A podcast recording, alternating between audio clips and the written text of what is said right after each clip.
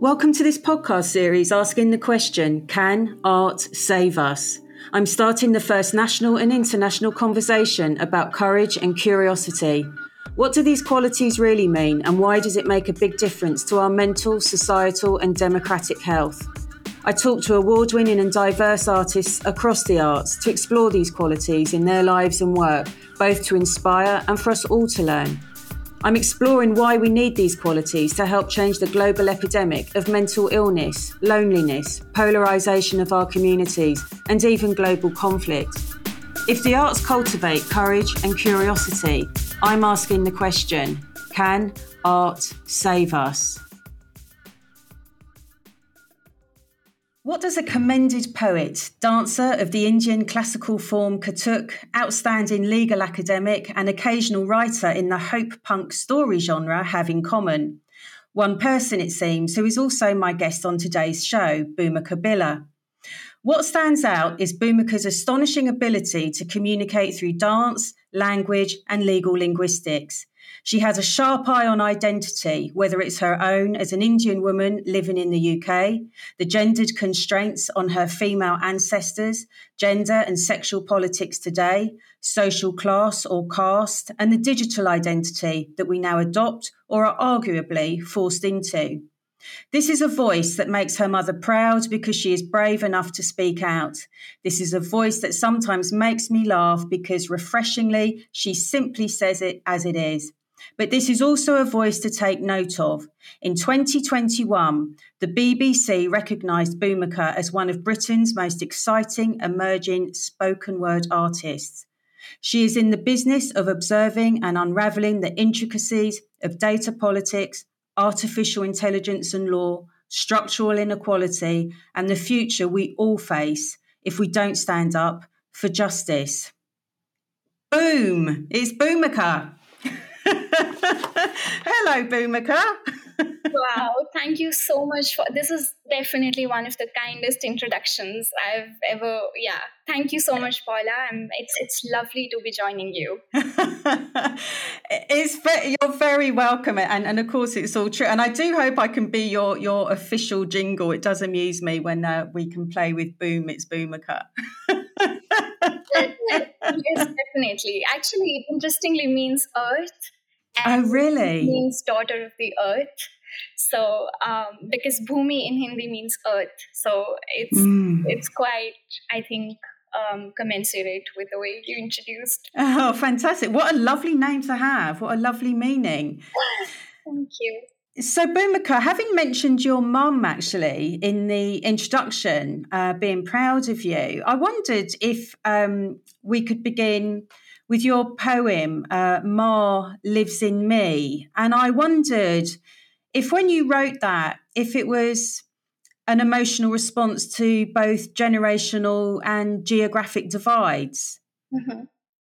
Um, yes, thank you for the question, Paula. Actually, um, it was a poem that I wrote when um, I was uh, visiting uh, a friend. I was visiting India for, and then I was not in Delhi. I was uh, in Agra for a wedding, and there I realized how much I had missed my parents living in the UK, and obviously, like it's it, it, it seems to me, it occurs to me that it's much easier to write about uh, my mother um, and I've been struggling to write about my father since then because I feel like uh, it's kind of unfair to have a poem dedicated to her and released everywhere on YouTube and everything. Um, and that poem actually came from a feeling of, yeah, just simply missing her and also like a very complex relationship that my parents have with my art actually because growing up uh, they were very supportive of uh, my dancing endeavors and then um, there was a point when i had to seriously make a choice um, in my profession what what I do growing up, and I, I, had basically been brought up dreaming big, and I used to think I want to be the world's best dancer and all of that. But uh, practically speaking, when I had those conversations with my parents, um, you know, when I had to make serious choices, I was encouraged to pursue something that would give me financial independence and that would be much more practically relevant in the world. And I, that's how law happened. So and then finally I, I was also doing poetry secretly behind scribbling things behind my notebooks and everything. And uh, it was only after i came to the uk that um, i began my poetry journey seriously. And since then you know my parents have been a bit scared as well. Um, i'm not going to lie because it's you know there's there's such a chilling effect on freedom of speech given the political environment we live in. And um, a woman ferociously yelling on a screen about everything that's wrong with the world isn't something that parents are quite comfortable with coming from uh, the social capital that I come from. So um, it's it's kind of complex, but I I like to believe that they're still proud and and they are. I, I, mean, whenever I visit India, everyone is also talking about my poetry. It's primarily about my legal academia, but uh, sometimes it's about poetry as well, and it's very refreshing to see when they are proud of the poems that I write and not just the because that I publish in journals. Yeah.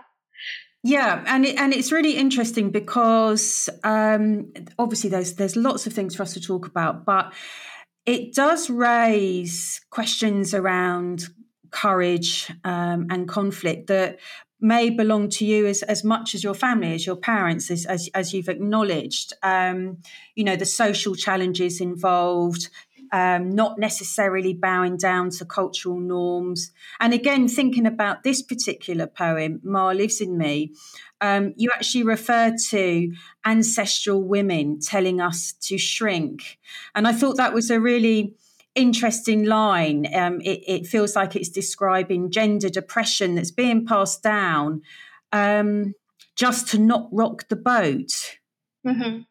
Yeah, 100%. It's actually um, much more prevalent um, than you can imagine, Paula. And I'm sure it's in all societies, but specifically in, in the North Indian belt that I come from, um, it's a very, you know, um, like patriarchal system and very kind of homogeneous society where it's it's mostly men who define um, what families do and you know there's like in in Hindu family law as well. Like all families are governed by Hindu personal laws, uh, um, Hindu families, and there's supposed to be a karta who's the head of the family, who's usually a male.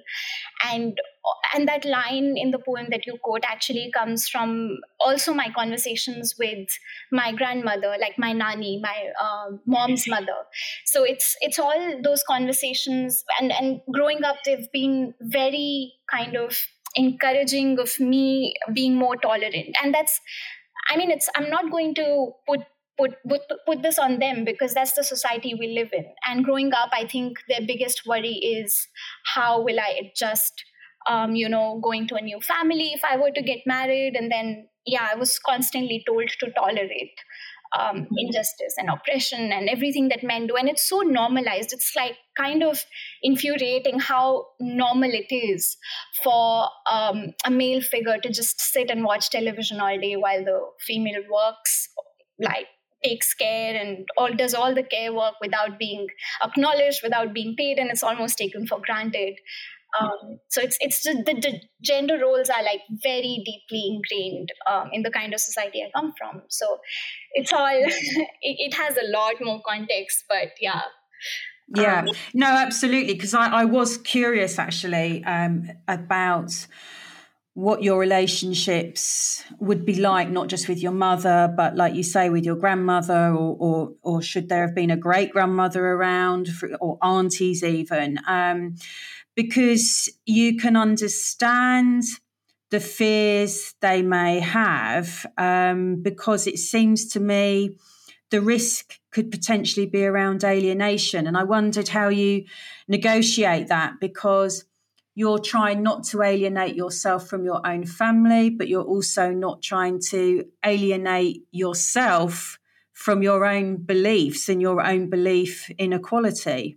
Mm-hmm yeah it's a, it's a very um, sort of tricky line to tread in a way I, I i think it comes more from anger than it comes from courage because um, I mean, I'm the only child in my family and I'm the eldest of my cousins. And I've always, growing up, felt this need to kind of set a precedent which changes the narratives of the way our families have functioned traditionally.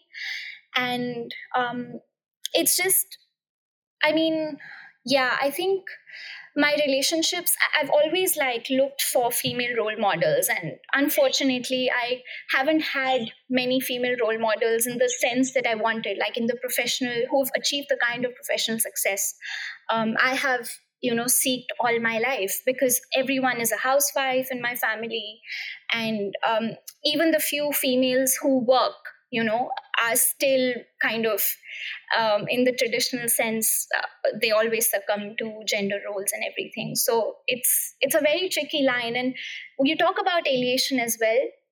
I think it's um, i've always been supported quite like i've had immense support from my um, like family members relatives uh, my parents when it comes to art as a hobby.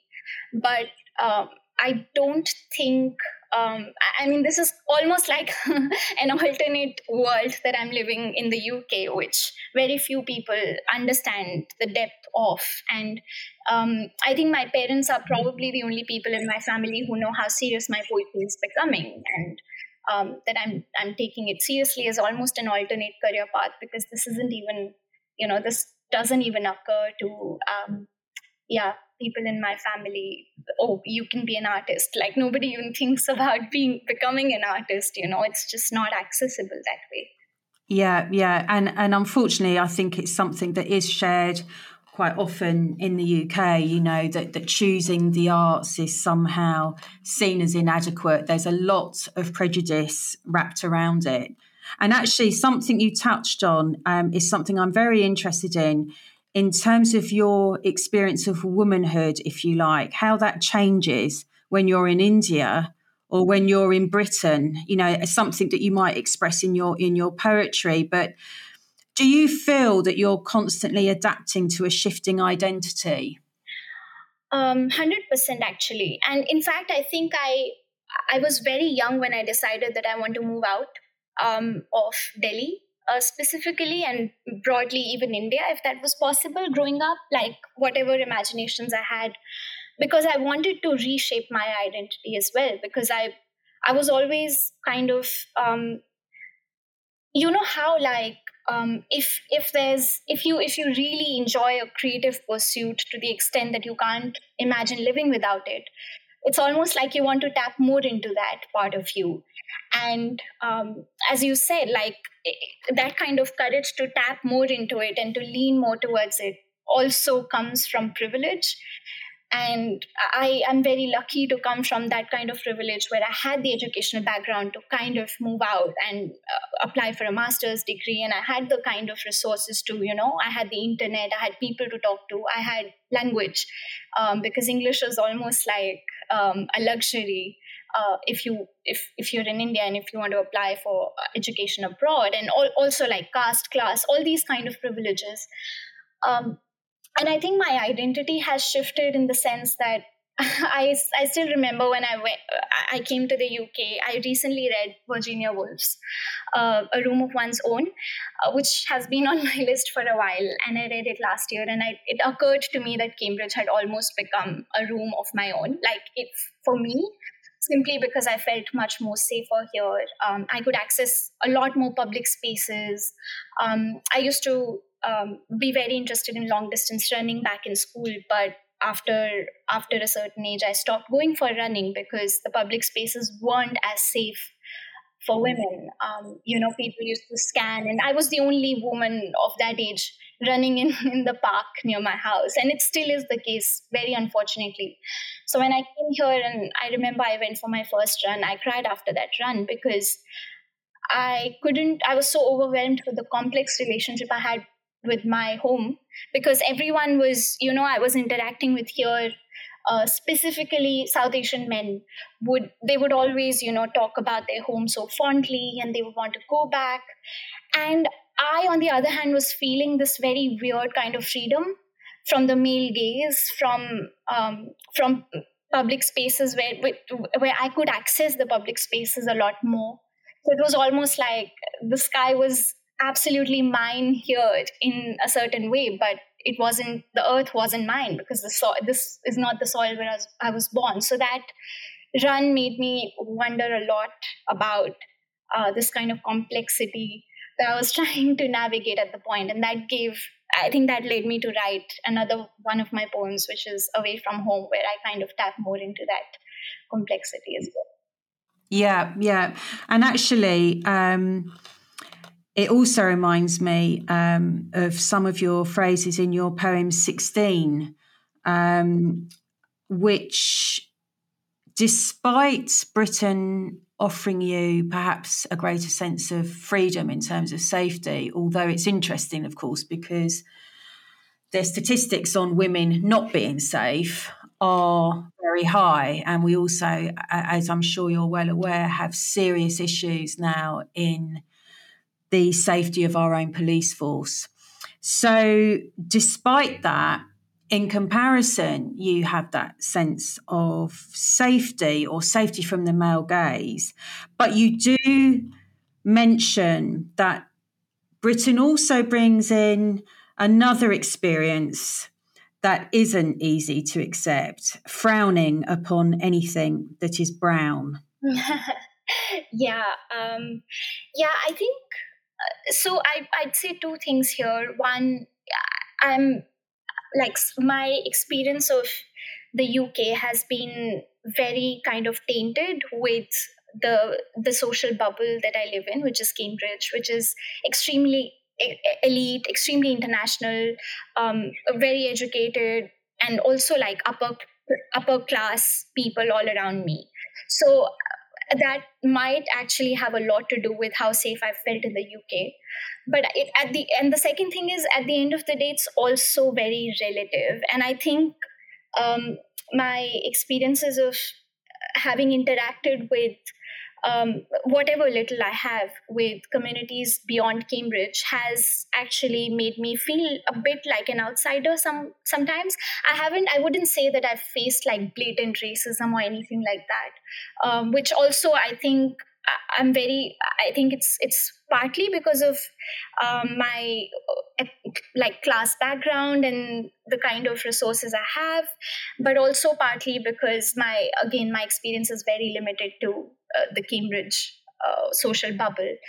But whatever little I've interacted outside, I've always felt a bit of an outsider, especially because in in poetry rooms and most of my experiences have been very extremely positive but there are spaces where i feel um, simply because of my accent. And in most of these spoken word poetry spaces i'm probably i'm yet to meet someone who's not a native english speaker.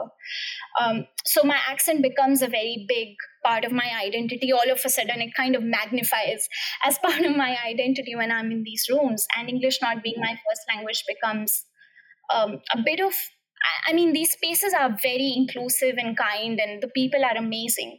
But there are, you know, there's always this looming kind of it's a it's a weird feeling to have because I always know that I don't belong, even if the people are really trying hard to make me feel that I do. Um, but it's always there's something always you know looming in the air that yeah I I mean I can like people can tell that I'm not from here you know mm. so hmm. that is something that I um I find it a bit difficult to navigate in these spaces as well. Mm. Well, actually, it's the same poem 16 that um, raises, I think, um, a very uh, important um, issue um, depending on how much you might want to expand on it. But you refer to your white male therapist who asked you to stop wanting to be seen. And for me, that resonated with the same advice from ancestral women advising their daughters to shrink.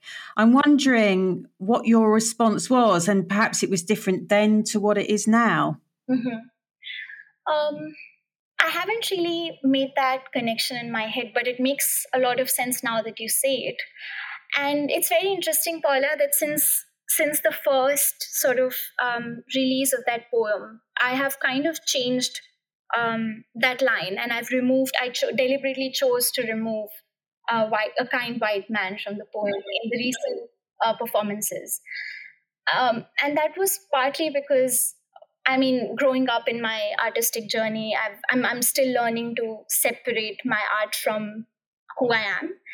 And in that sense, I, I treat my poems as craft now.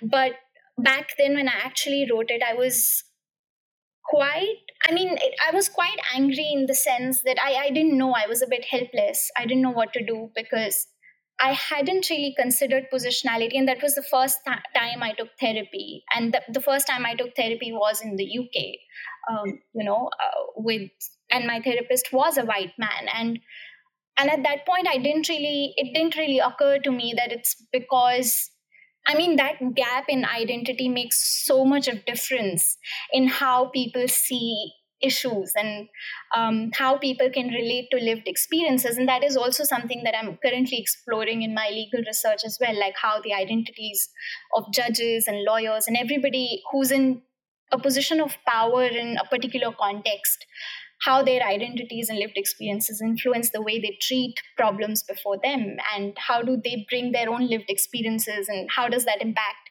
empathy and their approaches to solving problems and all of those things. So it was very complex at that time for me to comprehend. And it just came out as, again, like an angry rant, which is what most of my poems are at the moment. And I'm trying to keep that. I'm trying to bring more joy. But I don't know how. It's it seems to me that it's much more complex to write about joy uh, than to write about pain and anger because I've always treated my art as the catharsis. But okay, I'm I'm kind of derailing from here. But yeah, going back to that, I I do feel that positionality matters a lot more, and um, but I, I chose to remove that simply because that's not how every experience of mine has been, and that I also realized that I had certain biases that I need to, I still am, you know, uh, attempting to unlearn and shed. Um, but until we get there, I'm, I'm, I'm going to try to treat my poems more as craft than as a personal story. I think I'm in that journey. Mm. Well, I, I really wondered exactly what he meant by saying stop wanting to be seen and whether in fact your work as a poet and a, spoken word poetry in particular is actually a direct response to to that. What do you think he meant stop wanting to be seen um, I, I think it just means and this is something that I've been told a lot actually by people who really care about me, actually, even like for for instance, even my father, like um, they often tell me to chill out, you know, um, because whenever I write an angry poem, um, they're obviously concerned that I'm overthinking this, and you know, it's affecting my own mental health, and this not, um, you know, this uh, desperate feeling to to be seen, to be felt like to feel like I belong and all of to, to reclaim these spaces. I think again like i'm going to go back to positionality here. It just doesn't even occur to them how ha- angry it makes us you know? And growing up when i would have these conversations with my parents that i want to get out of this place uh, they would usually tell me that oh you can choose to be happy wherever you go and it's not it's it's within you. It's it's how you perceive and treat your own life that's going to determine how happy you are rather than the place. And as much as that is right to a very large extent i also feel like um, these kind of advices come if if the place you've lived in so far has favored your positionality and and if you've grown up in a certain kind of privilege and if um, you say that to a person who does not have the same identity it's very hard to comprehend, to step into their shoes and see that they may not have had the same experiences and they actually might be seeking happiness from outside because there's only so much you can like no matter where you are the social political context of your lived experience is always going to be predominated by external factors right? There's only so much you can do on your own. And i think it is that gap that needs to be bridged in most of the sort of institutions that govern our social lives, that determine how we live.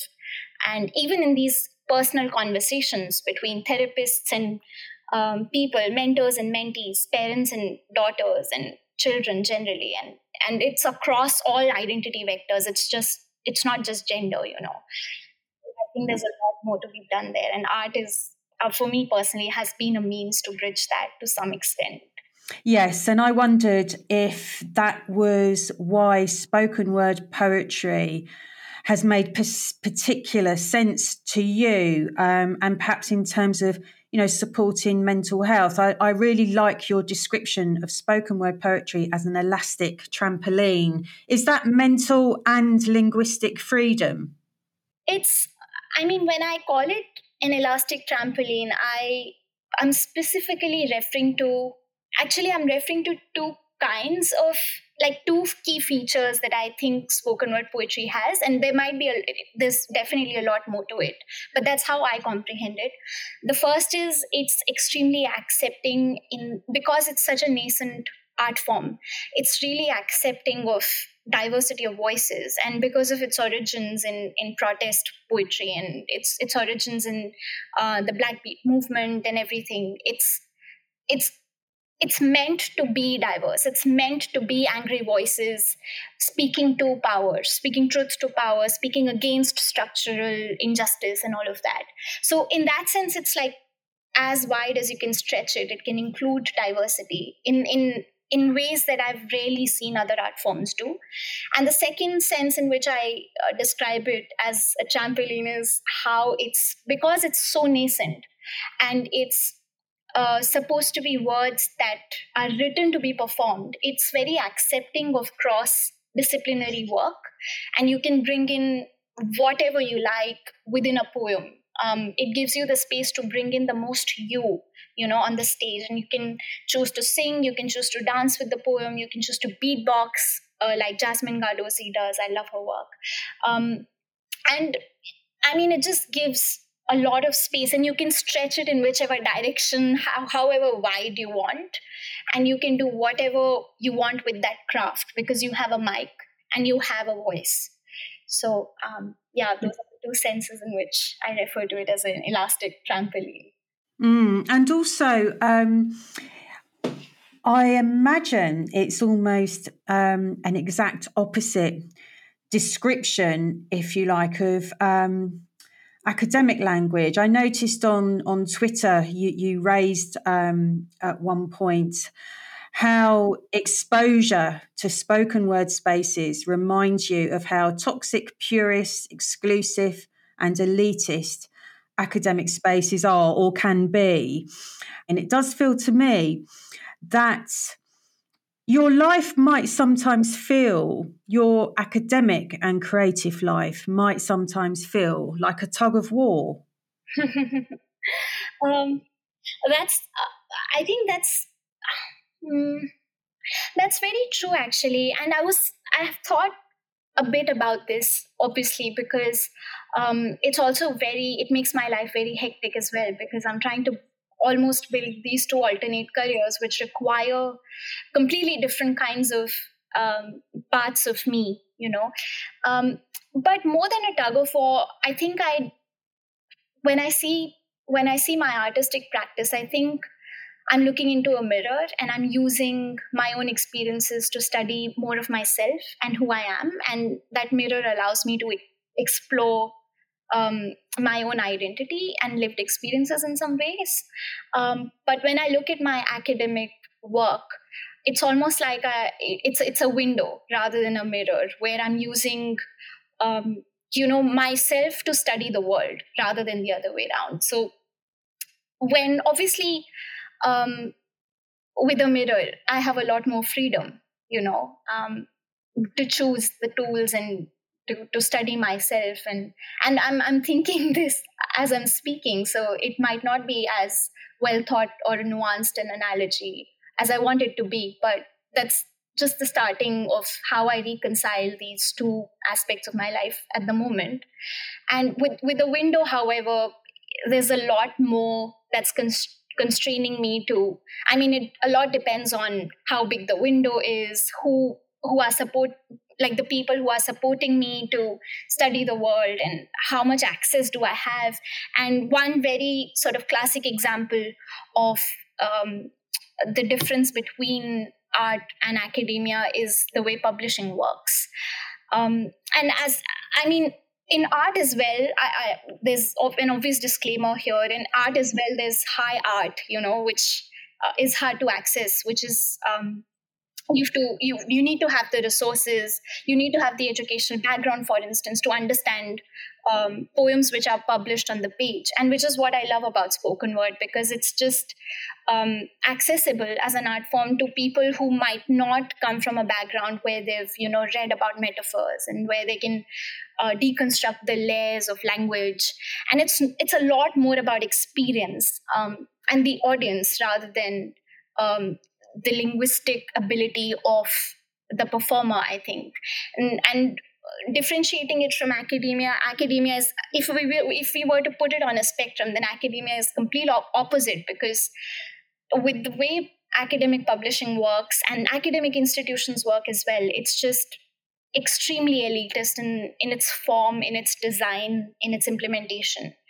And i think I think academia has a lot to learn from spoken word when it comes to that because uh, w- the internet has changed a lot for sure, and um, even even in spoken word poetry, for instance, uh, and I I um, argue this because specifically in the context of what TikTok has done for the Indian audiences and for the Indian artists, because TikTok is something that anyone can, you know, it has reduced the consumability of um, meal sized artistic performances to bite sized artistic performance. So you don't need as much concentration, for instance, or as much um, ability to comprehend and understand.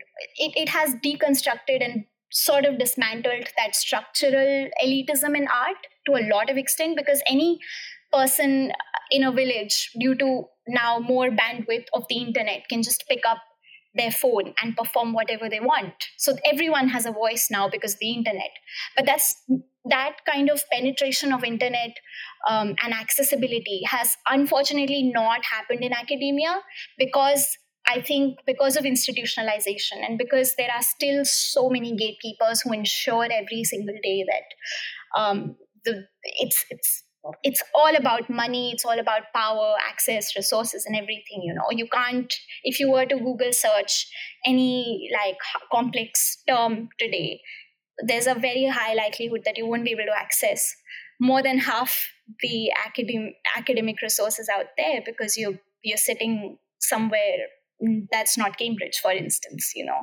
Yeah yeah and it's interesting because um, perhaps um, in terms of self publishing, this is why dance is perhaps increasingly more accessible. And, and I'm very interested in the fact that you're a classically trained Kathak dancer. Um, so I wondered um, if you might like to talk about that a bit more the relationship between dance and poetry, and, and perhaps that's even from a therapeutic point of view.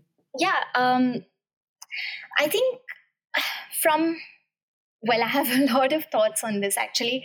Um, so I can talk about uh, talk about dance from a personal perspective first, and uh, then we can maybe move on to more like social, um, political aspects of how Indian classical dance works, uh, which is very parallel to I think I'd say academia in some ways so personally i think growing up i was a very nerdy kid and um, and i was obviously um, I, I was a bit you know arrogant as well because i used to get marks and i used to score well in exams and all of that which made me feel very lonely at times because i was very judgmental and you know snobbish.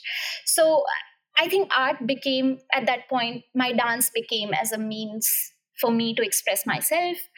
And um, while my social life was kind of uh, not ideal um, according to teenage standards, I was usually finding myself more free on the stage.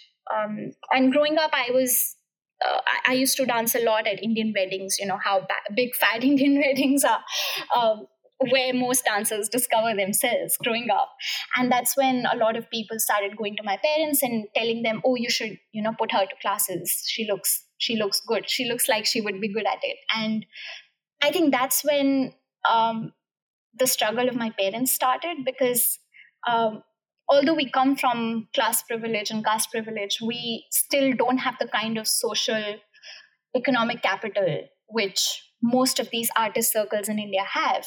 And my parents, for it almost took them like almost, I think, five years to find me a, a good dance teacher, a guru, so to speak, who would, you know, who was who actually knew um, the nitty gritty of the art form. And and at that age i remember telling them oh you know there are a lot of indian classical dance forms. I think eight about there are eight classical dance forms. And kathak was one of them and uh, going to the school that i went to which was really nice and one of the poshest schools back then in delhi i had been exposed to two of the two of the indian classical dance forms bharatnatyam and kathak and at the age of almost i think 8 i told them i want to pursue kathak because that's where more speed is and i i can you know take more spins. It so it's it's similar to ballet in the sense that it requires you to spin quite a lot um, and um, it's it's much more fast in its because like it has two parts the dance form.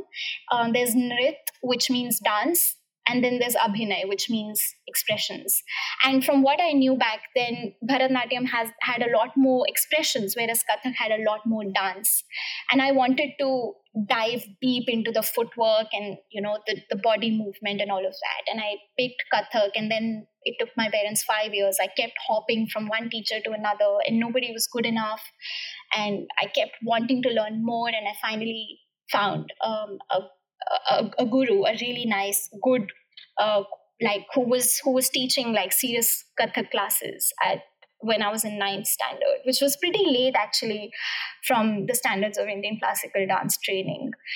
But when I found them, then I almost it was almost like I had finally found something that was challenging, and I and I kind of it challenged me to the extent that I I kept practicing it more and more and kept getting better. And I was scoring well even in dance exams. You know, there's theory exams and there are, there, there are practical exams. And then when I was on the stage, it was almost like I could be anyone I wanted to be, you know. And um, I have always been a performer in that sense. I love the freedom of switching those identities and forgetting in that moment that I'm that snobbish girl that everybody hates in the class.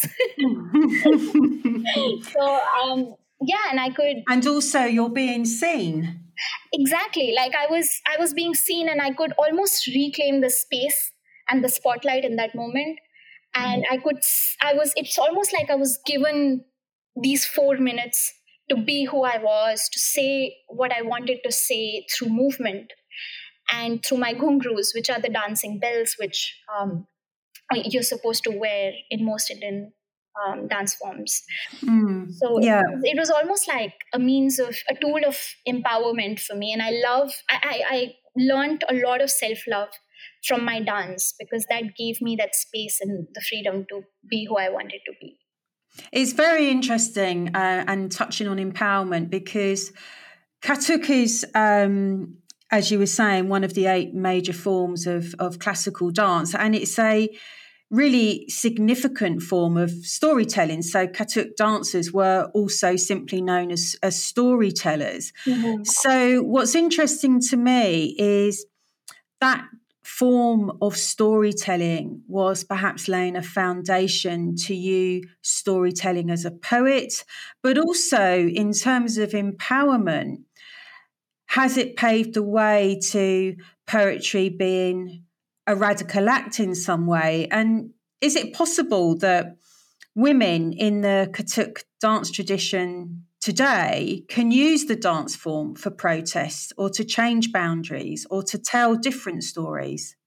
I think that's, yeah, definitely true. Um, I think actually any art form I feel like gives you a kind of voice even if it's not literally uh, appeasing to the oral senses or whatever like it's even if you're not using your voice in the literal sense it gives you a means to express. And i think just the choice of using that voice is uh, a sort of a courageous act or even an act of protest in some ways if, if your voice has been traditionally oppressed from uh, yeah from your background or or, or those kind of identity vectors. But eh, I, I think my dance borrowed I, I borrow a lot from my dance and my poetry as well. And i think i attribute a major reason of why i am a stage poet so to speak. If we were to di- separate those two categories stage poets from page poets then i think it's majorly because of my dance because kathak as you as you mentioned come, means storytelling because it comes from the word sanskrit word katha which means story and it has its origins in storytelling which um, I mean, it has its own sort of history of how um, these storytellers or kathakars used to be male um, before uh, the Mughal era, and uh, the, the art form itself used to be a form of sort of worship.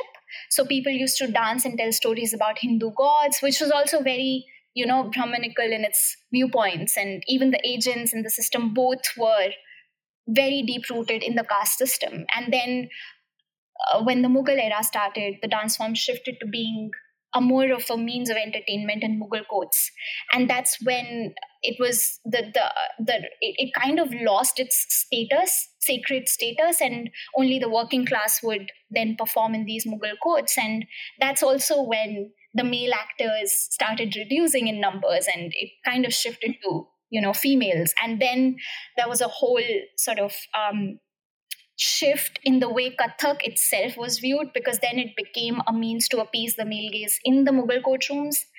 And um, that's, I think that's when. Uh, uh, the when the Britishers finally like invaded and um, during the British rule it was further degraded because that was seen as almost a disgrace to the Indian womanhood because there was a lot of eroticism, sensualism, um, appeasing to the male gaze. The art form almost became a means for that. And the female dancers were labeled as tawaifs, which is which is a term that now is attributed to prostitution. And it was only after post independence when the entire movement was sort of revived but uh, when it came to revival and then when there was a shift from um, Kathak being a form of entertainment to back to it being a form of, you know, respectable classical dance form of God worshipping and all of that. Again, men took over.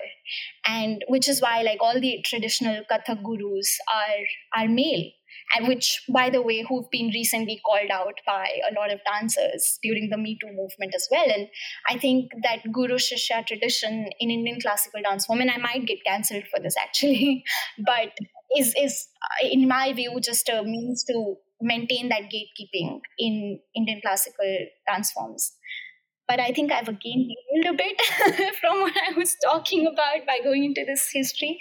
But no, I think I think the history is is really significant, and also there is an extremely difficult historic relation relationship with Britain, isn't there? When you know you've touched upon the partition of India and the, the brutal force that was um, involved um, at the hands of Britain, um, as you were saying, the way that distorted, if you like, um, you know, the classical dance tradition as Kathak as just one example, but we're also talking, you know, deep, harmful, outrageous separations of, of lives and, and brutal force used against women, uh, against against people.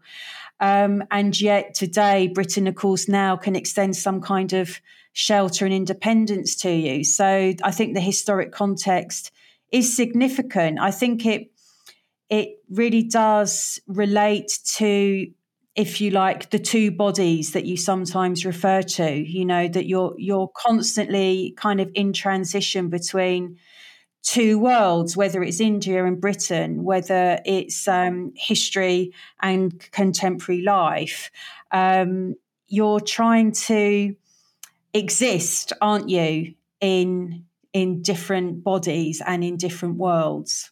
Mm-hmm. Yes, absolutely. I think um, there's the dichotomy of my academic and artistic practice. And as you rightly mentioned, there's the dichotomy of uh, the places that I'm struggling to call home um, with India and um, the UK. And then there's the dichotomy of who do I dance for, or who do I perform for, or who do I write for um, is it is it for myself or is it for the audience you know and those kind of questions are yeah i think there are they are basically a lifelong project.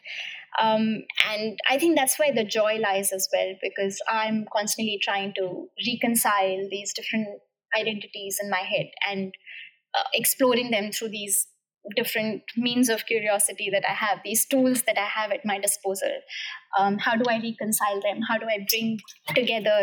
Um, how do I bring together law, art, and um, my dancing? You know. Um, so yeah, that's, that's yeah, and it it almost feels like um, curiosity, being able to be curious, being able to pursue your curiosity is in many ways a privilege that perhaps your ancestral mothers didn't have. Absolutely, absolutely, Paula. And it's, you know, it's so surprising to me when um, I meet women of a generation before mine um, in that particular belt, coming from, um, coming not from political families, super educated families, mostly coming from partition families, actually, who who are almost always housewives and they have these secret hobbies that they've lost along the way because they've spent their entire lives dedicated to men children uh, their in-laws and their families you know they were married off at early ages and um, and now they are you know whenever i i speak to them i i make like you know i visit my relatives and um, my parents friends visit our homes and i'm always super interested to only talk to the women. And i ask them oh what do you do you know apart from um, your housework apart from the chores? And they always say oh i you know i used to write poems i used to write stories. They always have something that they used to do but they've lost along the way. And i just feel like it's it's so sad because when I see the men in these families, they always have something going on uh, besides their work. They always go for, um, you know, a game of cricket with their friends on Sundays, or they have other passions. They still write, you know, or they sing, or something or the other, or they paint. But women kind of have almost. It's it's really it really bothers me and disturbs me to see that they've lost these identities that they used to have um, to, become what the society wanted them to become. Um, and, and they don't have the luxury or the luxury to be curious, you know, because they are so busy catering to their gender roles um, that they, they almost, yeah, I feel like, and I, I remember like to prepare for the podcast, um, I was sitting in uh, like in my college Peterhouse. I was sitting in the garden and with spring flowers all around me. And I was reading a book by T.M. Krishna on reshaping art, who, by the way, talks a lot about like how uh, Indian classical art forms have sort of reflected and um, echoed the power chambers that exist um, outside the boundaries of art systems. But yeah, I just wanted to give him a shout as well because of uh, the excellent work that he's been doing. But yeah, I was reading this book and it just occurred to me, Paula, that how many women coming from the kind of background that I come from will have the luxury to sit in a garden and read a book of poetry or a book on art, you know, just to pursue their intellectual interest um, in an environment where they don't have to constantly worry about what they are wearing, with, where they don't have to navigate the public spaces, the male gaze. And it just occurred to me how much privilege it takes to be curious yeah, that's yeah, that's right. And and it's uh, it's and yeah, yeah, it's another reason why it's so important to even revisit what we think curiosity means in a socio-political context even. And would you say some of what you were saying is reflected in your Bollywood challenge, Dear Bollywood, yours sincerely? Yeah, I think um, I do attribute a lot of um, the subtle sexism that exists um, in the families that I interact with back in India to Bollywood because it's the representation of women. Um, you pick up any average Bollywood movie, Paula, and you'll see, even if it's a, you know, a, not a story about a male macho hero, superhero, whatever, even then the representation of women is always skewed. They're always you know tools to they're always just decorative pieces around the man and the story is written with the male um, it's it's a very homogeneous representation of an average protagonist in any any form of storytelling. And bollywood is yeah represents that perfectly. And um, there's this another scholar shrayana bhattacharya who's done who's recently written a book on um, she she interviewed a lot of women from different backgrounds social cultural backgrounds caste backgrounds and she interviewed them but she talked to them through uh, bollywood and she basically used um, Shah Rukh, who's one of the biggest, you know, film stars in Bollywood, and also one of the biggest voices when it comes to talking about women's rights and feminism and all of that. Um, and she she spoke to all these women through conversations about Shah Rukh because that is one means that kind of transcends the boundaries of class, caste, privilege culture all of these things religion you know.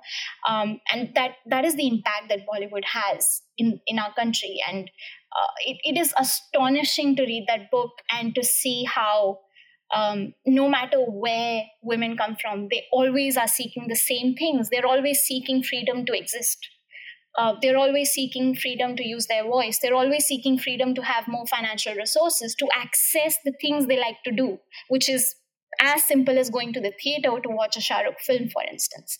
So yeah which is which is where uh, dear bollywood also comes from where i was just angry at having grown and bought into these ideas that oh i i want a prince charming and you know my life would be successful in the traditional sense of the term when i finally find myself a good man which is basically every average plot um, conventional plot of a Bollywood movie. And I was just mad of of being deprived of stories about powerful women because I didn't have these role models in my family. Where else do you look if you don't have it in your immediate, you know, circles? You look to, to culture, you look to more art, you look to things that you have access to. And uh, when you don't have access to go to these theaters and watch, you know, woke, so to speak, uh, plays and woke uh, paintings and galleries and all of these things, you go to Bollywood. And if Bollywood is telling these young girls these kind of stories, then it's pretty obvious that they're going to grow up not having any role models whatsoever around them.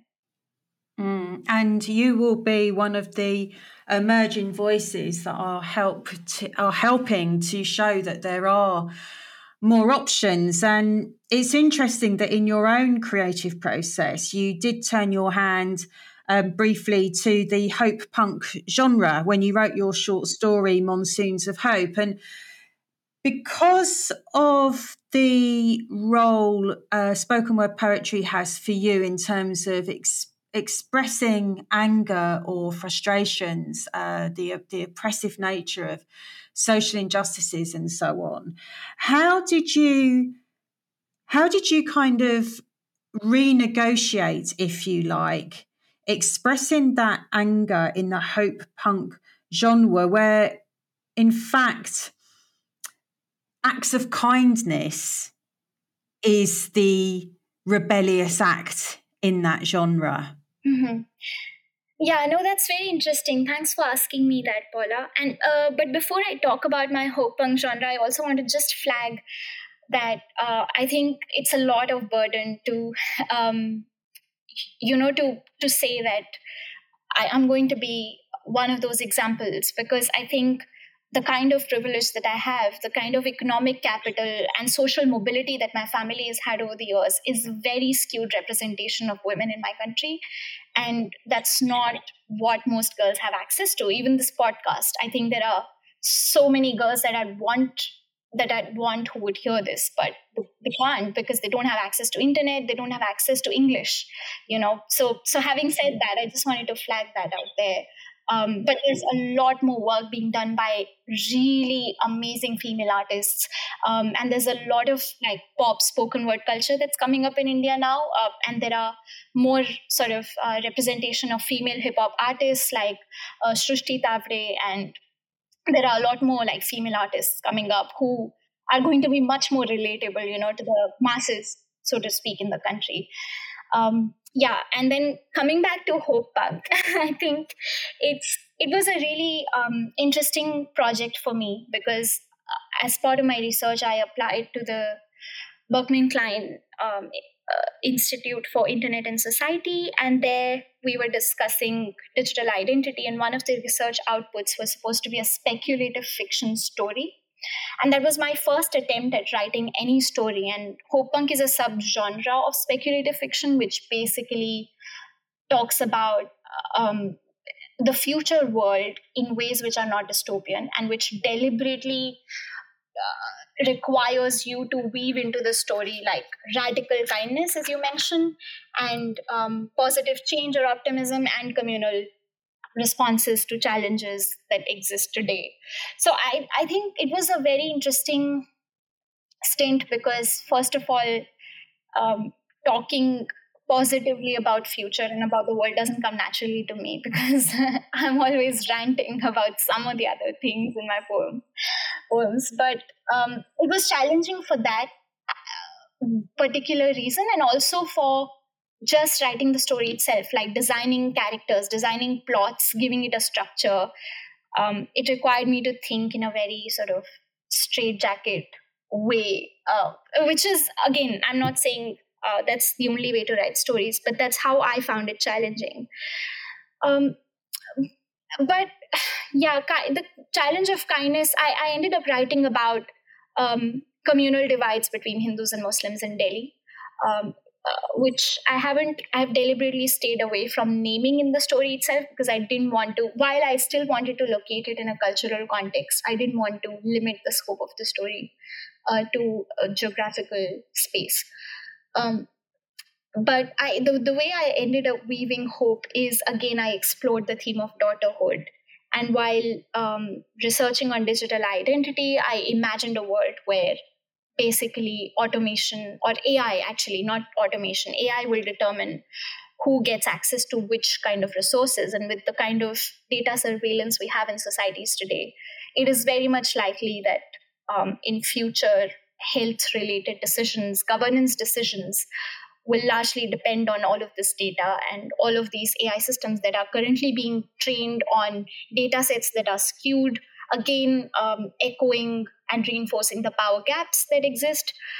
Um, but yeah, having all those issues, issues in mind, I ended up writing a story of how the, the solution is going to come from the community and how it is writers and um, artists and poets who are going to be finally, you know, solving these problems and not just solving these problems, like not single-handedly, but um, will that's where the uprising will come from. That's where the protest starts. You know, a voice that was courageous enough to speak truth to power and um, yeah so it was all uh, that's the context of the hope punk genre but it was pretty damn challenging to write about kindness yeah yeah yeah it, it's very it is a very interesting exercise because as you were saying it, it, in many ways will just feel easier to to vent to vent anger and to have the justification to be angry but it is an interesting repositioning isn't it to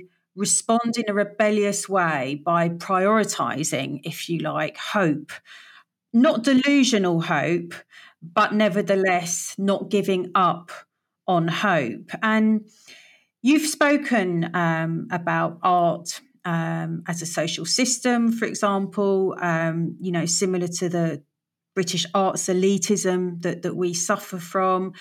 And it's interesting that now, as artificial intelligence races ahead, I whether that challenges your perspective again on, if you like, anger versus hope, because how hopeful do you feel that we can protect the authenticity of the arts, our voices, speaking to truth and power, in terms of the level of control that AI seems to be rapidly acquiring? So I think um, I'm going to be honest, Paula, here. I haven't really made up my mind on where, which side of the debate I'm currently on. But but I, before that, like I would just like briefly capture what the two sides of the debate are and where my thinking process lies at the moment. I think one is a bit more positive because with uh, more AI, for instance, um, my dad now uses ChatGPT to write poems about me. which is a bit creepy because I'm a poet and it angers me that, oh, how can, like, this is not, you know, this is not legit. Like, how can you do this? because it, it, takes away a lot from the process itself. So it, it depends largely on how you define art to begin with. Do you see it as a more output driven um, exercise or do you see it as the process? And being an artist, myself, which by the way has taken me a while to get here, where I can reclaim the word artist and call myself one. I do definitely think the process matters a lot more because I've seen art as mostly catharsis rather than a means to communicate something. Um, but at the same time, I do acknowledge the value of art just in outputs as well, especially when art is trying to be a message or um, trying to speak truth to power. It's it's outputs that matter equally, if not more than the processes, because processes are individual centric and they are for the artist, whereas the outputs are for the receivers, for the audience, for the public.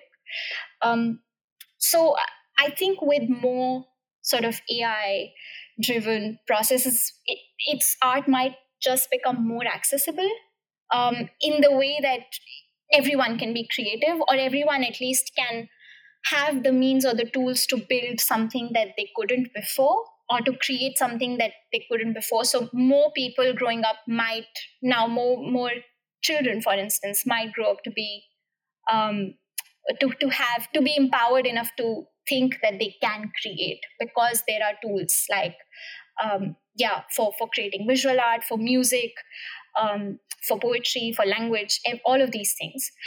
But the second aspect of this then is a bit more negative in my head because I feel like with the advent of AI um, intervening with these creative processes, what we are actually doing is we are shifting power from artists and individuals to then um, social political institutions, companies, you know, uh, with with the resources to create these tools, the Silicon Valley, for instance, which are ultimately power uh, chambers of you know echo chambers of power gaps and wealth inequalities and all of those things.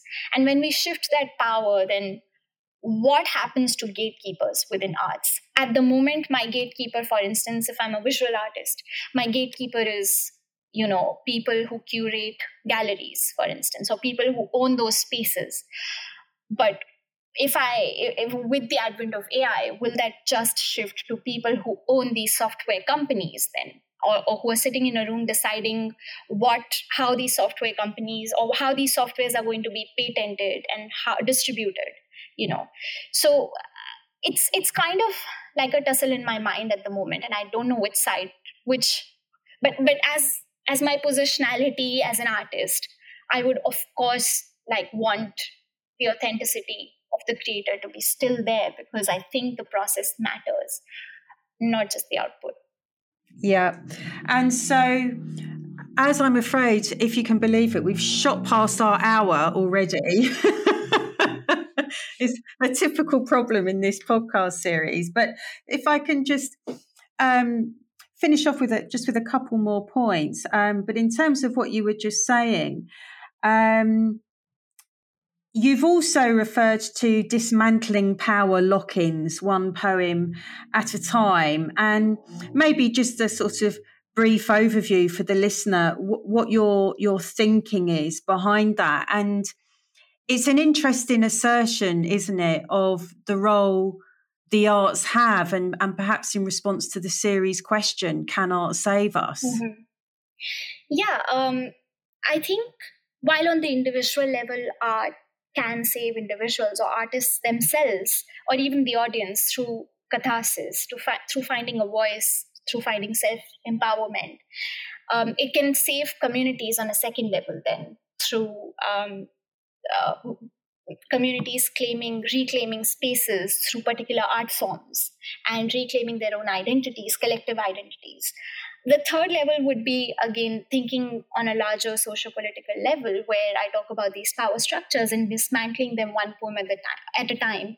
What i really mean with that phrase is i think if we were to look at art as something that um, is a social system which is exclusive because of gatekeeping which is reflexive because it shapes um, and reflects the environment its its environment simultaneously the world around us it's it's doing both those things together which, which is why it's reflexive. And the third being adaptive because of the silences um, and the the space that leaves you know scope to inter- scope for further interpretation as societies move forward and as people absorbing and cons- consuming those art forms change.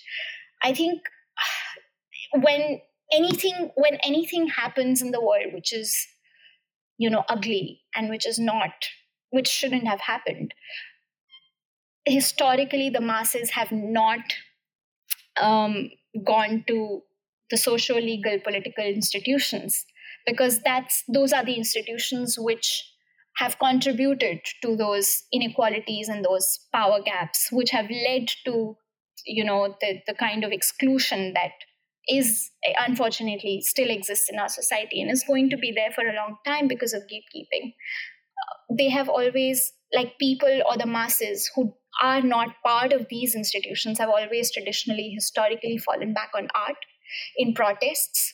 Um, you pick up any protest story in the history of the world anywhere. What is it that people are using as a tool to speak up? It's art you know in the form of slogans in the form of rhyme in the form of rhythm music um, paintings graffiti eh, all of these things you know. Um, so i think that is where art exceptionalism comes in and that is what i mean by dismantling power lock-ins one poem even one painting one performance uh, and so on and so forth at a time because that's what we are using to speak up to the institutions uh, and to other social systems which are just carriers of these power lock-ins that I talk about. Yeah, it's, it's, it's very interesting, and and also I think history shows a very clear uh, relationship um, to the arts and revolution, the power of change, that it is and can be a space for, for positive change. Um, it, it really does have the ability to dismantle power and unfortunately, because we have shot past our hours so quickly, I, am just hoping that you will have inspired listeners today to feel that they too can own and express uh, their own voices. And, and I really do admire how you are brave enough to use yours. You know, at the beginning, we talked about the fact that you have to take risks in terms of the position in your family, you know, the cultural norms um, that your that your family may feel conflicted by. Um, you, you, have you're having to demonstrate a lot of courage um, to pursue your your creative pathway, and I really do hope that you will be seen on your elastic trampoline.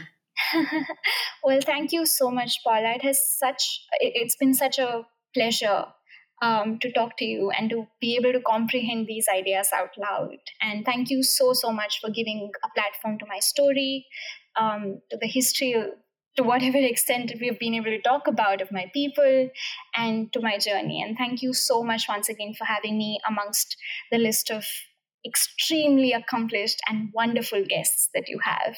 And thank you so much for keeping your podcast accessible as well. I think that's that's really important, and I give you a big shout out for. Um, well, well, thank you very much. Um, uh, it is something I am going to insist on that this remains a free to listen podcast, and, and any listeners now. Um, I uh, do not intend to introduce paid tiers or paying for exclusive content. For me, that betrays all of the issues around arts accessibility, and I'm not going to introduce the same elitist power structures. So, thank you for acknowledging yeah. that. No, thank you. And I wish all gatekeepers had the same sort of um, yeah ethos and um, ideologies as you because if that were true then we wouldn't have the problems of art elitism and all of these things. So yeah, it, it, is as simple as it is. It is a statement of being pro arts equality. So um, thank thank you again um, for your time. Thank you for showing the courage that you have shown and continue to show. And I'll be following you, as I say, on your elastic trampoline with interest. Thank you so much, Paula. Thank you. It's been Thank pleasure. you. Thank you.